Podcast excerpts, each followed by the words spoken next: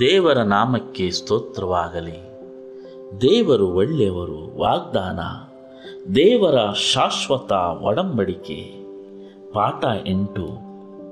ಗುರುವಾರ ಮೇ ಇಪ್ಪತ್ತು. ಈ ಪಾಠದ ಶೀರ್ಷಿಕೆ, ಆದರೆ ಆದರೆ. ಈ ಒಂದು ವಾಕ್ಯಗಳನ್ನು ಇಲ್ಲಿ ನಾವು ಸ್ವಲ್ಪ ಗಮನಿಸೋಣ ಪ್ರಿಯರೇ. ಆದಿಕಾಂಡ ಹದಿನೆಂಟನೇ ಅಧ್ಯಾಯ ಹತ್ತೊಂಬತ್ತನೇ ವಚನ, ಆದಿಕಾಂಡ ಇಪ್ಪತ್ತಾರನೇ ಅಧ್ಯಾಯ ನಾಲ್ಕರಿಂದ ಐದು ಯಾಜಕ ಕಾಂಡ ಇಪ್ಪತ್ತಾರನೇ ಅಧ್ಯಾಯ ಮೂರನೇ ವಚನ. ಇವು ಈ ವಾಕ್ಯಗಳು ಏನನ್ನು ನಮಗೆ ಕಲಿಸಿಕೊಡುತ್ತವೆ? ಈ ಕೆಳಗೆ ಕೊಟ್ಟಿರೋ ವಚನಗಳನ್ನು ಗಮನಿಸಿರಿ. ಯಾವ ಒಂದು ವಿಷಯದಲ್ಲಿ ಇವು ಸಾಮಾನ್ಯವಾಗಿವೆ ಮತ್ತು ಒಡಂಬಡಿಕೆಯ ಸ್ವಭಾವದ ಬಗ್ಗೆ ಇವು ನಮಗೆ ಏನನ್ನು ಬೋಧಿಸುತ್ತವೆ? ನಾವು ವಿಮೋಚನಾ ಕಾಂಡ ಹತ್ತೊಂಬತ್ತನೇ ಅಧ್ಯಾಯ ಐದನೇ ವಚನವನ್ನು ಓದೋಣ. ಈಗಿರಲಾಗಿ ನೀವು ನನ್ನ ಮಾತನ್ನು ಶ್ರದ್ಧೆಯಿಂದ ಕೇಳಿ ನಾನು ಮಾಡುವ ನಿಬಂಧನೆಯನ್ನು ಅನುಸರಿಸಿ ನಡೆದರೆ ನೀವು ಎಲ್ಲ ಜನಾಂಗಗಳಲ್ಲಿ ನನಗೆ ಸ್ವಕೀಯ ಜನರಾಗುವಿರಿ. ಸಮಸ್ತ ಭೂಮಿಯು ನನ್ನದಷ್ಟೇ. ಪ್ರಿಯರೇ, ಇಲ್ಲಿ ದೇವರು ಒಂದು ಅದ್ಭುತವಾದ ವಾಗ್ದಾನವನ್ನು ಕೊಡುತ್ತಾರೆ. ನೀವು ನನಗೆ ಸ್ವಕೀಯ ಜನರಾಗಿರುವಿರಿ.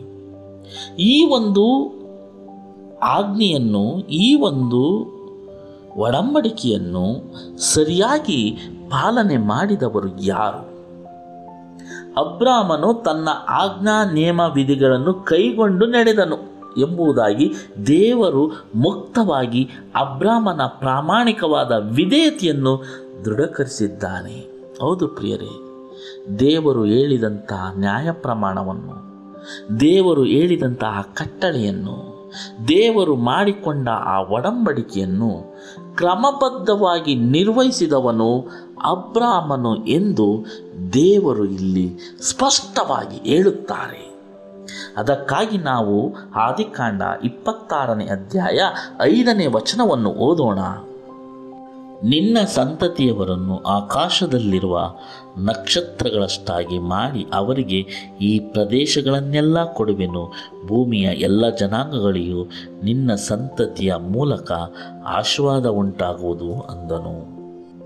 ಹೌದು ಪ್ರಿಯರೇ ದೇವರು ಒಡಂಬಡಿಕೆಯ ಪಾಲುದಾರನಾದ ಮನುಷ್ಯನಿಂದ ಇಂತಹ ಜೀವನ ಶೈಲಿಯನ್ನೇ ನಿರೀಕ್ಷಿಸುತ್ತಾನೆಂದು ಮೇಲಿನ ಉದಾಹರಣೆಯು ನಮಗೆ ಸೂಚಿಸುತ್ತದೆ. ಸತ್ಯವೇದದಲ್ಲಿರುವ ಸೀನಾಯಿ ಬೆಟ್ಟದ ಒಡಂಬಡಿಕೆ ವಿಧಿಯರಾಗಬೇಕೆಂಬ ನಿಬಂಧನೆಗಳು ಮುಖ್ಯವಾದ ಮೂಲಾಂಶಗಳಲ್ಲಿ ಒಂದಾಗಿದೆ ಎಂಬುದನ್ನು ಸಾಕಷ್ಟು ಸ್ಪಷ್ಟಪಡಿಸುತ್ತದೆ.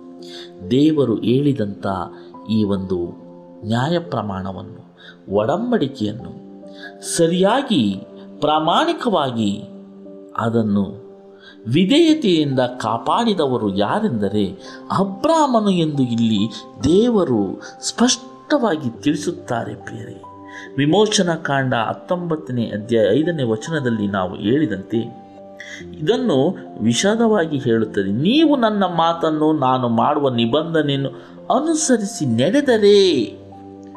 ಅನುಸರಿಸಿ ನಡೆದರೆ ಎಂಬ ಷರತ್ತನ್ನು ಇಲ್ಲಿ ದೇವರು ಹಾಕುತ್ತಾರೆ.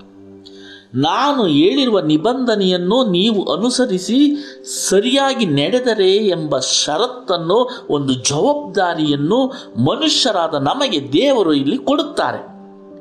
ಈ ಒಂದು ಷರತ್ತಿಗೆ, ಈ ಒಂದು ಜವಾಬ್ದಾರಿಗೆ, ಈ ಒಂದು ಕ್ರಮಕ್ಕೆ ಸರಿಯಾಗಿ, ದೃಢವಾಗಿ ನಿಂತವನು ಯಾರೆಂದರೆ ಅಬ್ರಾಮನು ಪ್ರಿಯನೇ. ಹಾಗಾಗಿ ಅಬ್ರಾಮನನ್ನು ಇಲ್ಲಿ ದೇವರು ಹೊಗಳುತ್ತಾರೆ, ಕೊಂಡಾಡುತ್ತಾರೆ. ಆತನನ್ನು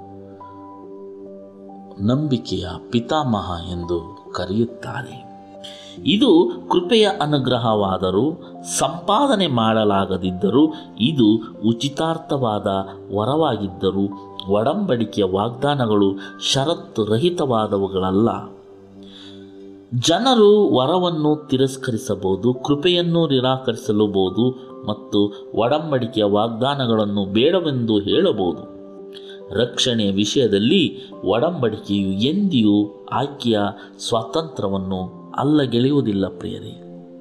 ಇಲ್ಲಿ ದೇವರು ಹೇಳುತ್ತಾರೆ, ನಾನು ಯಾವುದೇ ಒಂದು ವಾಗ್ದಾನವನ್ನು, ಒಡಂಬಡಿಕೆಯನ್ನು ನ್ಯಾಯ ಪ್ರಮಾಣವನ್ನು ಇಟ್ಟರೂ ಇದನ್ನು ಜನರ ಮೇಲೆ ಭಾರವಾಗಿ ಏರಬೇಕೆಂದು ದೇವರು ಬಯಸುವುದಿಲ್ಲ.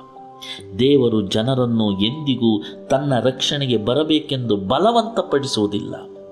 ಆತನು ತನ್ನ ಒಡಂಬಡಿಕೆಯನ್ನು ಅವರ ಮೇಲೆ ಏರುವುದಿಲ್ಲ. ಆತನ, ಆತನು ಎಲ್ಲರಿಗೂ ಅದನ್ನು ಉಚಿತವಾಗಿ ದಯಪಾಲಿಸಿದ್ದಾನೆ. ಅದನ್ನು ಒಪ್ಪಿಕೊಳ್ಳುವುದಕ್ಕೆ ಪ್ರತಿಯೊಬ್ಬರನ್ನು ಅನ್ವಯಿಸುತ್ತಾನೆ. ಒಬ್ಬ ವ್ಯಕ್ತಿಯು ಆಹ್ವಾನವನ್ನು ಒಪ್ಪಿಕೊಂಡಾಗ ಕರ್ತವ್ಯಗಳನ್ನು ಪಾಲಿಸಬೇಕಾಗುತ್ತದೆ. ಹಾಗೆ ಪಾಲಿಸಬೇಕಾಗಿರುವ ಒಡಂಬಡಿಕೆ ಆಶೀರ್ವಾದಗಳನ್ನು ಹೊಂದಿಕೊಂಡಿರುವುದಕ್ಕೆ ಬಹಿರಂಗವಾದ ತೋರಿಕೆಯಾಗಿದೆ. ಹೌದು ಪ್ರಿಯರೇ, ದೇವರು ತನ್ನ ನ್ಯಾಯ ಪ್ರಮಾಣವನ್ನು ತನ್ನ ಒಡಂಬಡಿಕೆಯನ್ನು ಯಾವ ಮನುಷ್ಯನ ಮೇಲೆಯೂ ಹೇರುವುದಿಲ್ಲ. ಈ ಒಂದು ಒಡಂಬಡಿಕೆಯನ್ನು ಮುಕ್ತವಾಗಿ ದೇವರು ಪ್ರಚಾರಪಡಿಸುತ್ತಾರೆ.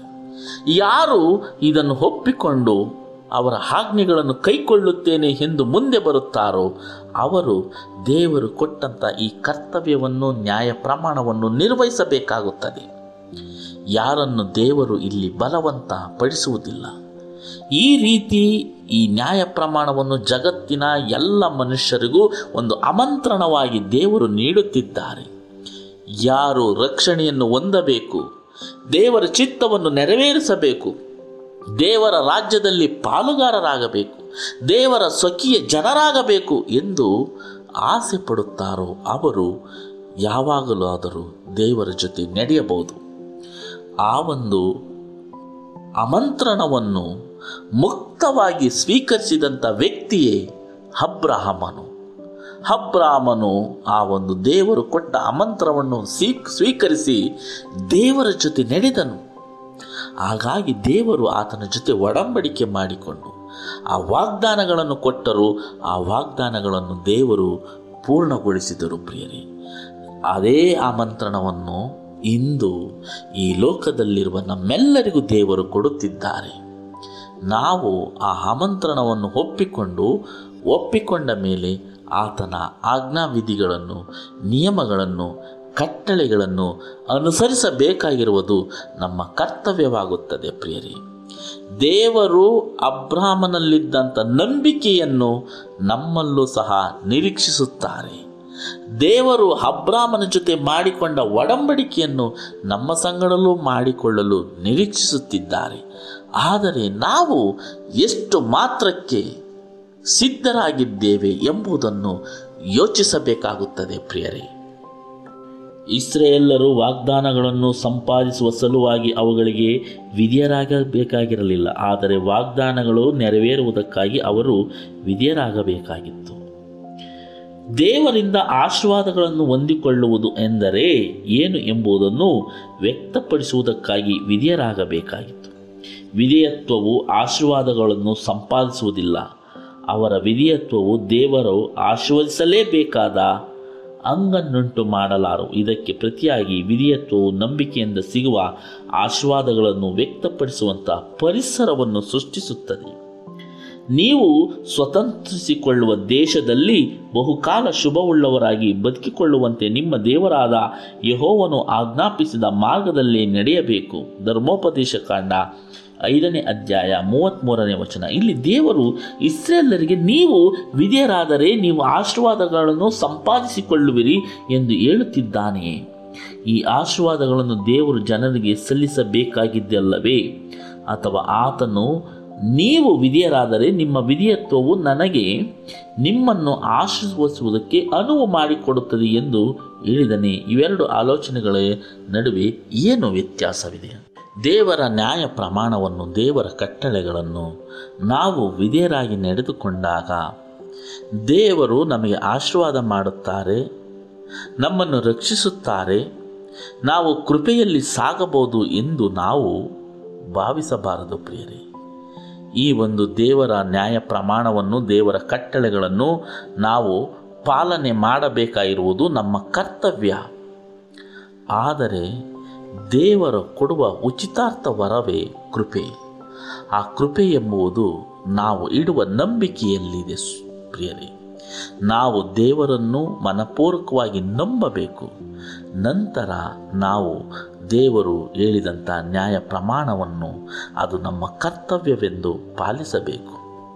ನಾವು ಕೃಪೆಯಲ್ಲಿ ಸೋತು ನಂಬಿ, ನಂಬಿಕೆಯಲ್ಲಿ ಇದ್ದರೆ ಪ್ರಯೋಜನವೇನು ಪ್ರಿಯರೇ? ಹಾಗಾಗಿ ನಮ್ಮ ಕಾರ್ಯಗಳು, ನಮ್ಮ ಕ್ರಿಯೆಗಳು ಹಾಗೂ ನಂಬಿಕೆಯು ಜೊತೆಯಲ್ಲಿ ಒಂದಾಗಿ ಸಾಗಬೇಕು. ಹಾಗೆ ಒಂದಾಗಿ ಸಾಗಿದಾಗ ಮಾತ್ರ ದೇವರ ಆ ಮಹಾಕೃಪೆಯನ್ನು ಸವಿಯಲು ಸಾಧ್ಯ ಪ್ರಿಯರೇ. ನಂಬಿಕೆ ಮತ್ತು ವಿಧೇಯತೆ ಯಾವಾಗಲೂ ನಮ್ಮಲ್ಲಿರಬೇಕು. ವಿಧೇಯತೆ ಎಂದರೆ ದೇವರ ನ್ಯಾಯ ಪ್ರಮಾಣವನ್ನು ಕಾಪಾಡುವುದು. ನಂಬಿಕೆ ಎಂದರೆ ನಮ್ಮನ್ನು ನಾವು ದೇವರಿಗೆ ಒಪ್ಪಿಸಿಕೊಡುವುದು. ನಾವು ನಮ್ಮನ್ನು ದೇವರಿಗೆ ಸಂಪೂರ್ಣವಾಗಿ ನಂಬಿಕೆಯಿಂದ ಒಪ್ಪಿಸಿಕೊಂಡಾಗ ಆ ವಿಧೇಯತೆ ಎಂಬುದು ನಮ್ಮ ಜೊತೆಯಲ್ಲೇ ಬರುವುದು. ಹಾಗಾಗಿ ನಾವು ನಂಬಿಕೆಯಿಂದಲೂ ವಿಧೇಯತೆಯಿಂದಲೂ ದೇವರೊಟ್ಟಿಗೆ ನಡೆಯೋಣ. ದೇವರ ಆ ಮಹಾಕೃಪೆಯನ್ನು ಪಡೆದುಕೊಳ್ಳೋಣ.